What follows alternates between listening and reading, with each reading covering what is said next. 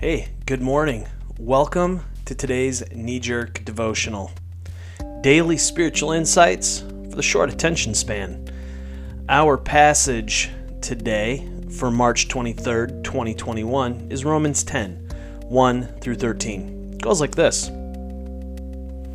Believe me, friends, all I want for Israel is what's best for Israel salvation and nothing less. I want it with all my heart and pray to God for it all the time. I readily admit that the Jews are impressively energetic regarding God, but they are doing everything exactly backwards. They don't seem to realize that this comprehensive setting things right that is salvation is God's business, and a most flourishing business it is. Right across the street, they set up their own salvation shops and noisily hawk their wares. After all these years of refusing to really deal with God on His terms, insisting instead on making their own deals, they have nothing to show for it. The earlier revelation was intended simply to get us ready for the Messiah, who then puts everything right for those who trust him to do it. Moses wrote that anyone who insists on using the law code to live right before God soon discovers it's not so easy. Every detail of life regulated by fine print. But trusting God to shape the right living in us is a different story. No precarious climb up to heaven to recruit the Messiah. No dangerous descent into hell to rescue the Messiah. So, what exactly was Moses saying? The word that saves is right here, as near as the tongue in your mouth, as close as the heart in your chest. It's the word of faith that welcomes God to go to work and set things right for us. This is the core of our preaching. Say the welcoming word to God Jesus is my master, embracing body and soul. God's work for doing in us what he did in raising Jesus from the dead. That's it. You're not doing anything.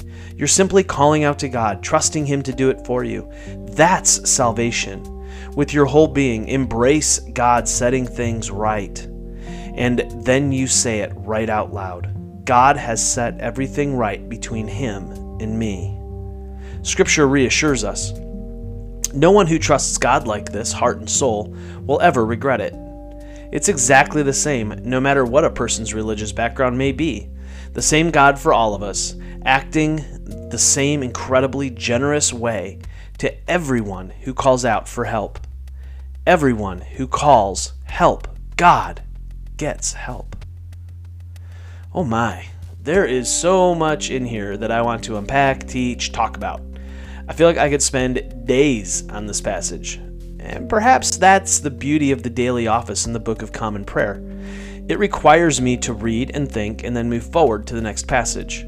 It allows me to come back year after year to the same passages, and they can hit different at different seasons of my life. So, what about this morning? How's it hitting? This line Say the welcoming word to God. Jesus is my master, embracing body and soul.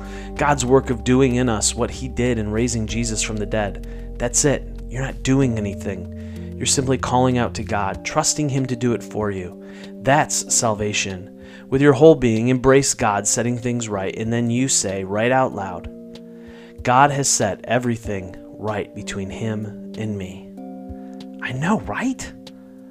What I love about this is the way that Peterson brings out the embodied aspect of our faith.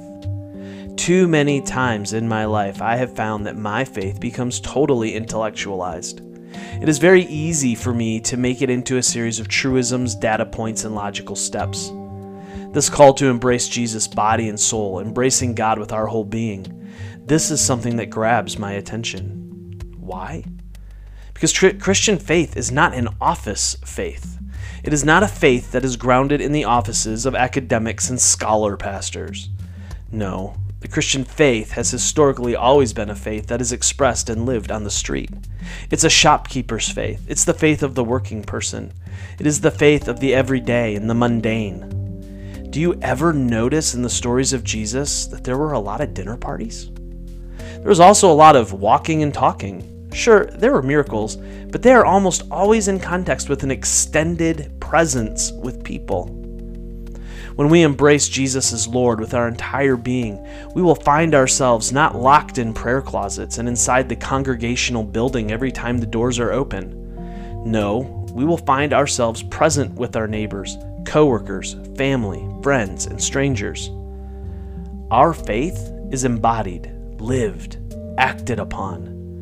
God sets all things right between us and Him, and then we follow God into the world to bless it by loving well. What are you waiting for? Go! Until tomorrow, love well, my friends.